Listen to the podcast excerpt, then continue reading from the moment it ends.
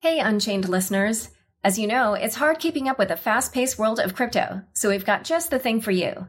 Subscribe to our free Unchained daily newsletter at unchainedcrypto.substack.com.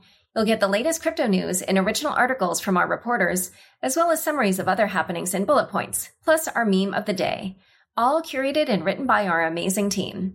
It's still your no hype resource for all things crypto, just in newsletter form. Sign up at unchainedcrypto.substack.com. Again, the URL is unchainedcrypto.substack.com. Hi, everyone. Welcome to Unconfirmed, the show that reveals how the marquee names in crypto are reacting to the week's top headlines and gets the inside scoop on what they see on the horizon. I'm your host, Laura Shin, a journalist with over two decades of experience. I started covering crypto five years ago, and as a senior editor at Forbes, was the first mainstream media reporter to cover cryptocurrency full time. Unchained and Unconfirmed are now published as videos. If you're not yet subscribed to the Unchained YouTube channel, head to youtube.com slash c slash unchained podcast and subscribe today. Blocknative is the easiest way to build and trade with mempool data. Hundreds of the top DeFi projects and traders have integrated Blocknative's API. Learn why at blocknative.com. Crypto.com, the crypto super app that lets you buy, earn, and spend crypto. Earn up to 8.5% per year on your Bitcoin. Download the Crypto.com app now. Today's guest is Mike Winkelmann, aka Beeple. Welcome, Mike. Hey, how's it going? Great. nice to have you. So, you're a digital artist and you've worked with Apple, Louis Vuitton, Nike, Justin Bieber, and Katy Perry. And you've been producing one digital artwork a day for over 13 years. How did you get into crypto? Uh, so a bunch of people just sort of started telling me you should check out this NFT stuff. And so really only like two months ago, I, I, I looked into, uh, you know, the space a bit closer and saw a bunch of names that I recognized, you know, in my sort of like motion design area. And so it's like, oh, there's definitely seems like there's something here. And so I like dove in and, and I have a computer science degree. You know, I'm not a programmer, but it, you know, that piece of it really sort of like interested me. So it just the possibilities I thought were were just endless, and that there was just a, a bunch of things people hadn't like tried yet that I, I thought sounded really really fun to like try. And you ended up having a big digital art sale last weekend that raked in $3.5 million. Congratulations. Thank you. Yeah, it was just crazy to, to see. But I, I also think like it, it truly is like sort of the start of, you know, people really kind of like collecting this digital art. I think you know the the the physical token paired with the the NFT. I think you know makes it something people can really understand and sort of like speaks to their inner sort of like collecting voice. And, and I think it's just a system that you know will be uh, you know uh, uh, the future of sort of like you know collecting artwork. So tell us more of the details about that sale. What did you offer? How did you offer it? And what happened? Sure. So the biggest thing, you know, that, that I think is different from this sale than previous sales is that each of the pieces included a physical token that was, you know, a digital screen that was very closely sort of like tied to the like blockchain. So it wasn't sort of like you know a prize that that could be separated easily from the NFT. It's something that's very meant sort of like meant to be looked at as one piece. Um, and so I, I made you know beeple-collect.com, which sort of like houses the the collection, and then uh, you know there there was an open edition uh, for that was on sale for just five minutes. And then, you know, which also included the physical token. And then there was 21 auctions throughout the weekend uh, that sold single edition um, you know, sort of pieces to the highest bidder. And, and, so that was sort of like, you know, the components of the drop. So, you know, all weekend, you know, we sold $600,000 worth of, of the open edition in five minutes. And then, you know, the everydays themselves in the auction were going for over a hundred thousand dollars on average. And then the last piece went for $777,000. So, you know, I, I, think it just shows that there's like a huge appetite for, you know, a, a tightly sort of connected digital and, and physical sort of like collectible. And there were some pieces that were also available for a dollar as well. Why did you do that? So that was sort of like a promotional thing. Yeah, there, there's these pieces that are available for a dollar. Those don't include obviously the physical token. Um, and they're in a, an addition of a 100 and even those are, are going for if you want to buy them you know they sold out absolutely instantly like less than a second they like sell out and so even those if you want to buy them they're like 17 or 1800 dollars to like buy just that like you know sort of like video. So i think there's there is a huge sort of like demand for like collecting digital artwork and i'm just excited like you know looking forward to to first off get these into people's hands and get them like enjoying you know digital art in their sort of like room just like i'm able to kind of like do with these. Um and then secondly you know moving forward what additional possibilities they are to make these like you know cooler and sweeter and so what were your expectations going into this sale you know, did you expect to raise this kind of money? I knew it could be big. I will say that. I did not think it would be this big, but I knew it could be big because it was like I was just like just having them in my like room. It was like these are freaking sweet. Like these are just really like they make the room much cooler. So it was like I think if I can communicate that to people, like people will be as excited as I am. And the people I sort of showed beforehand, like everybody was just like, "Oh my god, like what just like were very, very excited. So it was like, you know, and again, this is just literally something that like we came up with, like my wife and I, like in like a month. Because again, I've only been in this whole space two months. So uh like this was not something that's like only been thinking about this for the last two years. This was like literally like in a month. It was like, oh man, this would be like perfect for the everydays. And and that's where I feel lucky that I have like this sort of collection of work that's very digital and very like kind of like meant to be collected almost in hindsight. Yeah, I'm going to link to the Instagram video that you did that shows the box and the um I guess it's like a it, it reminds me of one of those digital photo display things. Yeah, it's like um, a physical like kind of like video display token thing, but it's kind of like got this nicer like glass feel to it that, you know, makes it feel kind of almost like a little like floating video in your space. Yeah, I have to say it amazes me that you pulled all that together in two months because it does look very nice. I'm going to be honest, I'm actually a little amazed myself too, and, and that's the weird thing too about like these auctions, which I'm you know very new to it. I've been around in the space before, like I did before this a lot of concert visuals. Like I did the last two Super Bowls I was at, and like you know was part of the like concert visuals and stuff.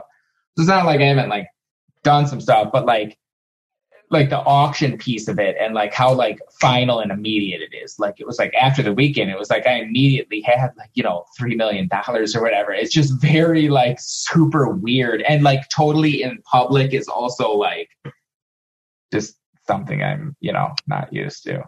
And so prior to selling your art this way, how did you make money from the art that you were creating every day? So the way any artist, there's no real digital artist that makes money sort of or, or, very few that none that I know of that uh, you know sort of make money directly from like selling their artwork. It's all like freelance sort of like design work. Like somebody has a design problem and it's like we need graphics for the Super Bowl. So it's like okay, I'll do that and like you know work together with them to, to sort of like solve that problem. But it's you know this is obviously more like art sales where it's sort of I did whatever I want sort of on spec and you know somebody bought it or whatever. So there's not really there hasn't been a path for digital artists to make a living like as a quote unquote artist where they're like selling their own work. And i feel like that's about to change. I feel like this is just the beginning of digital artists being able to sort of like you know like a painter or somebody like that who can sell works for you know significant amounts of money. And it's hard but you can make a living like that. I feel like you know that's just we're just at the beginning of like sort of looking at that. And i look at and like graffiti and like Banksy or or KAWS with vinyl collectibles. And again, I think it's it's it's easy to forget that those were once you know sort of uh, art forms that people didn't really respect and didn't sort of like you know value in, in more of like a traditional art sense. And so previously, like when you were dealing with collectors, like how would you make a sale? And how how did the payment happen and everything? So honestly, like it was sort of like anybody else. It was sort of, it was just like a print. I would sell prints and it was not the best way to view my art because it's meant to be, you know, sort of viewed on like a screen, to be honest. Um, and so, you know, selling them at, at shows and stuff like that, just like any other artist. And it was just kind of, it wasn't the right fit for like my artwork that is so digital. And that's where i think this caught such sort of fire is because it was you know this is the best way to view this artwork is you're viewing it on a screen. It's got like all this extra information. It, it's like you know sort of slowly animated. So it, it feels like you know uh, the best way to view this digital very digital sort of like you know artwork and when you would sell it at shows, did you get, um, I'm sure there was some cut taken out of that. And I'm curious to know how that compares to what it was like working with Nifty Gateway, which was the NFT site you worked with. Yeah, so there was a cut. I mean, to be honest, I had not done, I had done very little shows. Like, again, because there's not that much, there isn't that much sort of in the art world uh, like there's not a whole lot of outlets for people who are making digital art like this. Like there's, you know, if you're a painter, obviously there's tons of galleries that will, oh, you're a painter, they will show your stuff. Whereas if you're a digital artist, there's not, they're kind of like, well, why don't you use a computer? And that's not like, well, what are we going to do? They got to set up a projector. They got to do some, you know, this or that. And so honestly, I had very few shows before this. I threw one show kind of, you know, sort of myself almost in Toronto. Not myself, but it was sort of, it wasn't through like a, a you know, very like established kind of like gallery or whatever. Um, but yeah, they put on like, we put on like an awesome show and it had like a really good attendance. But again, it's still sort of, it was um, not, you know, it wasn't the best way to view the art because again it wasn't sort of this like digital thing and and I think that now the pieces are together with the blockchain with the physical tokens that you can like you know view in your house and with the like you know website that I think all the pieces are sort of there to to kind of make it a much stronger sort of like collecting experience. Okay. This is so interesting talking to you because it just makes me realize that essentially the art you were putting out every day essentially what it seems like wasn't really monetized and that most Not of your it's almost like it was like free advertisements for yourself for your commercial yes. work. All yeah, right, so we're gonna exactly what it was. Wow, that's that's yeah, just beyond interesting to me as a creator myself. Um, so in a moment, we're going to discuss how crypto can change business models for artists like you. But first, a quick word from the sponsors who make this show possible. Today's episode is brought to you by Blocknative. Blocknative is the easiest way to build and trade with mempool data. Hundreds of the top DeFi projects and traders have integrated Blocknative's API.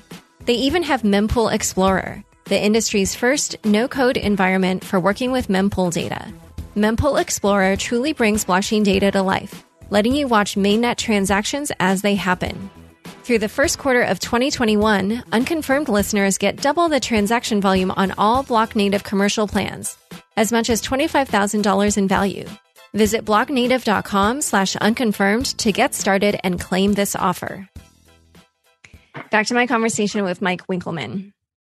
So something I've been so curious about is since people can also just get a JPEG of the art, why would they pay a lot of money to own these NFTs? So, and that was the, one of the questions I got the most when I was after the first release that I had, which didn't really have that much of like a physical component, is how is this different from Instagram? And why would I buy like, you know, an MP4, a, a video? And so, you know, those were the two sort of questions I wanted to sort of address with this next drop. And so uh, the the first thing is the video itself that you get for each one of these everydays is different than Instagram. It like it looks like a collectible and it looks like different. So you can easily just glance at it and see that it's different. Because yeah, you'll be always be able to view these things on Instagram. Like there's just like you can, you know, pull up a picture of the Mona Lisa, but that's very different than owning the Mona Lisa. Like you can pull up a picture of a bunch of different sort of like famous paintings or this or that, but you don't own those paintings. And if you did own those paintings, then it would feel very different than just looking at it on a thing.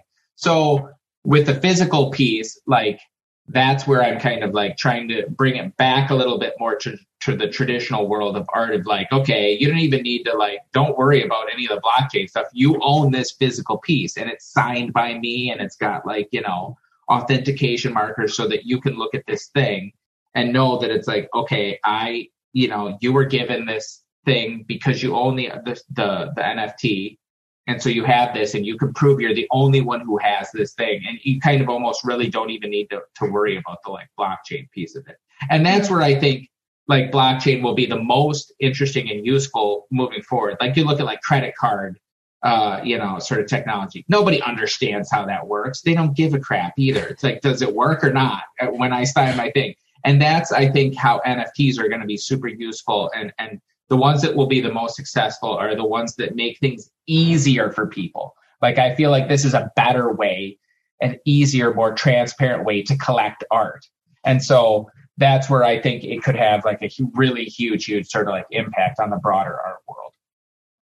So the person who, um, you know, uh, bought that final piece that went for seven hundred and seventy-seven thousand dollars, seven hundred and seventy-seven. Uh, sorry, seven, yeah, um, all sevens. Yes, he was named Tim King. And um, I just wonder, do you know him? Is he like a super fan of yours? Like, do you have some kind of relationship? So I knew him. I had met him earlier in the week, and uh, I had just sort of like talked to him, and we kind of like DM'd on Twitter, and I like showed him the box, and, and sort of like I didn't know him super well, but I it wasn't like you know. Uh, totally somebody I have no idea. Like I definitely talked to him and like, you know, DMing him the whole time and he was kind of like, oh, I'm going to stop at like 300,000. And then it was like, like you know, big like freaking thing. So it was like, yeah, I knew who it was. Like it was somebody I was like literally DMing while while this was like happening, playing out like in real time. So it's it's super. And the other guy too, he was who he was DMing. I had like talked to that guy beforehand. So it's like uh, you know, that's been kind of interesting too, like meeting the different sort of like collectors in the space and sort of like learning about that. And it's just such a, it's such a, a interesting relationship because like we're sort of like our interests are very much aligned. Like if their pieces go up in value, like that's great for me and it's great for them. So it's it's the really like win-win uh, sort of thing. So yeah, it was just I will definitely never forget that. I can tell you that. That amazes me. You only just met him, but it sounds like he'd been following your work for a while. Um, honestly, I don't think he had, but it's it it just is interesting that a lot of our like sort of like interests and like what we're trying to do and and different things we're trying to do like align very well. So it was sort of like, you know, I, I think we're gonna be friends now. I will. I'll say that. I'll say that. yeah, I just realized actually because his uh, Twitter handle says tim.eth so he must be around, an Ethereum, per, yes. Who? Yeah, he's is, been around yes. Ethereum for a while, and like you know, done done well for himself, and you know, he's just a very very smart, just super nice, nice kid. Lives out in LA now, and like just very very nice. I don't know how much I'm supposed to be like telling him this kid. He's a good guy. He's a good guy. yeah, let's guy. we we don't have to dox him further. um, so there are you know a whole bunch of digital artwork slash digital collectible sites right now. And uh, so, how did you end up deciding on Nifty Gateway? Uh, the one thing I will say I really like about Nifty is that just that you can use credit card payments because again, like I'm trying to make this as accessible as possible for people. So with SuperRare, to be honest, it's it's like loading an ETH, getting ETH loaded up into a wallet is a lot of work that I don't think people quite recognize that have been in the space. They don't understand like you got to connect a Coinbase account, then you got to fund the account, then you got to understand Ethereum, then you got to load a MetaMask Chrome extension, you got to understand how wallets work, you got to transfer. It's a lot, and so like if the other option is you just load a credit card in and you're good to go. It's like, well, that's ultimately what it needs to be. It needs to be much, much easier to like bring in a bunch of people. And that's what I'm really trying to do is like, okay, the space has been on fire, but there's a lot of artists coming in. We need a bunch more collectors coming in to sort of like, you know, keep the party going here. So that that's where I was really what I was really trying to do with this sort of like, you know, drop. So the amount of money that you took in in 48 hours is actually the same amount that was taken in by all the artists on SuperRare in 11 months. So do you think that this auction went so well for you because you already have an established audience? Like, you know, you have 1.7 million followers on Instagram. Or do you think that NFTs and auctions are a promising way for lesser known artists to sell their work? I think it went so well because I was offering something different and I was solving a problem. I think like since then they just had like, you know, a Lil Yachty coin on on Nifty. And I think it's it's cool, and I think there's some you know sort of uh like market for that type of stuff. But I think like that guy's way more popular than me, and his coin sold for like sixteen thousand. Mm. Uh, so I don't think it's just the popularity. I think is I was doing something new and different that people were like, "Oh, that's actually a sweet thing," versus just like he's a popular guy. I honestly think it was mostly just because I was like, offering this physical token and people could see like oh yeah that's actually a way sort of like better product. And especially even with the open edition for a thousand dollars you got the physical token too that i think that was why it was so successful versus like me being popular. That helped but like i, I think it was mostly just the fact that it was like oh this is actually you know a, a product that, that seems new and different. Is like pushing the space forward more so you kind of talked about this a little bit, but I just wondered exactly how you thought business models would change for digital artists going forward. And I also wondered whether or not that you thought this model could apply to other kinds of creatives, such as writers, musicians, actors who, well, maybe actors, it's a little bit difficult, but you know, writers could, they can obviously make ebooks or, you know, whatever, and musicians can make MP3. So do you think that this is something that can only apply for visual artists, or do you think other types of artists can also take advantage? I think it will. I think it will depend on if adding an NFT to that thing adds more value. If it doesn't, then I don't know that it will be that popular. You know what I mean? Maybe I'm wrong. Again, I I'm so new to these this space. I hate to make oh this is what's going to happen. I don't know. Like I I really like I don't want to oversell my sort of like you know uh whatever theories here too too much. But I feel like the the things that are not like I mean you can add an NFT to anything. Here we go. Here's this you know chapstick. Oh, I want to get that NFT of this. Like, but what does that do? That doesn't make it better. So I, I honestly think the projects where adding an NFT adds value, I think those are going to be the most successful. Where it's sort of like you know, not really solving a problem, uh, you know, which, which I think, to be honest, with some of traditional art, it's sort of like, you know, if there's a painting or whatever and you have an NFT, well, it, it proves I have the painting. It's like, but the painting proves you have the painting. You have the painting. like if you, you know what I mean? Like what, I am not sure what problem it's solving. Like, the painting itself proves you have the painting. Why would you need an NFT on top of that? You know what I mean? So I think there's going to be some, the things where it doesn't actually uh, provide that much new value. I think those, I'm not sure they'll last uh, like a super long time. I think it will be the things where it's sort of like, oh, this NFT makes this ownership experience better or more valuable or easier or whatever. That I think those will be the ones that will be, you'll uh, see much more success. Does that All make right. sense? Yeah, yeah. And any last hints you want to give us on what you might do with crypto in the future? Oh, I can tell you, we're just getting started. Mm, mm, mm, we got a lot planned. We got a lot planned. Now you got the whole fam activated, and the fam is we're hungry. All right, great. Well, I look forward to seeing what you do next. Thank you so much for coming on Unconfirmed. Awesome. Thank you. Don't forget, next up is the weekly news recap. Stick around for This Week in Crypto after this short break. Crypto.com, the crypto super app that lets you buy, earn, and spend crypto all in one place. Earn up to 8.5% per year on your BTC. Download the Crypto.com app now to see the interest rates you could be earning on BTC and more than 20 other coins. Once in the app, you can apply for the Crypto.com Metal Card, which pays you up to 8% cash back instantly. Reserve yours now in the Crypto.com app.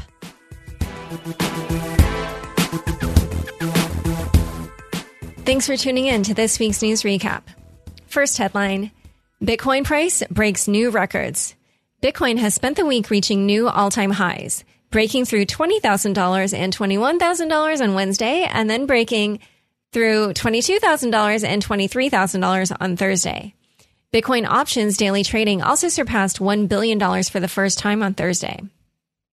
As the price of Bitcoin surges, Guggenheim Investments Global Chief Investment Officer Scott Minerd said on Bloomberg TV that he believes the fair value of the cryptocurrency is far from being achieved, pointing to, quote, rampant money printing and Bitcoin scarcity as reasons to think the price could eventually reach $400,000. Meanwhile, UK based Ruffer Investment confirmed that it had accumulated $744 million in Bitcoin and what it is calling a hedge against, quote, some of the risks that we see in a fragile monetary system and distorted financial markets. Also, a U.S. hedge fund that specializes in volatility bets has quietly purchased more than $600 million in cryptocurrencies, including Bitcoin, with plans to bring its holdings of Bitcoin and Ethereum to $1 billion by 2021. Eric Peters, CEO of One River Asset Management, foresees a generational allocation to crypto assets, saying, quote, COVID-19 provided the ultimate catalyst for that transition. This is the most interesting macro trade I've seen in my career. On Wednesday, on-chain Bitcoin analyst Willy Woo tweeted that based on his charts, $100,000 for the Bitcoin price is, quote, a ridiculously low target at the current trajectory. Woo said he views $55,000 Bitcoin as the next landmark, which would turn the cryptocurrency into a $1 trillion macro asset. Next headline Coinbase takes first step toward IPO. After reports this summer that it planned to go public, Coinbase filed a draft Form S1 to the Securities and Exchange Commission, the first step to having an initial public offering. If it's approved, Coinbase will become the first crypto company to go public, a huge milestone for the industry. This week, the company also welcomed a new board member, Kelly Kramer who was previously executive vice president and chief financial officer at Cisco. She will chair the audit and compliance committee. Also, Marc Andreessen, co-founder and general partner at Andreessen Horowitz, will take a more active role on the Coinbase board, transitioning from board member to board director. Next headline. Ethereum touches new yearly high as CME Group announces futures. CME Group plans to list Ethereum futures in February, pending regulatory approval. CME's announcement comes as Ethereum reaches its highest price since May of 2018, briefly hitting $672 on Thursday. CME, which has previously said it was focusing solely on Bitcoin futures, seems to have had a change of heart due to the growth of its futures and options market. Next headline Paxos pulls in $142 million to expand services.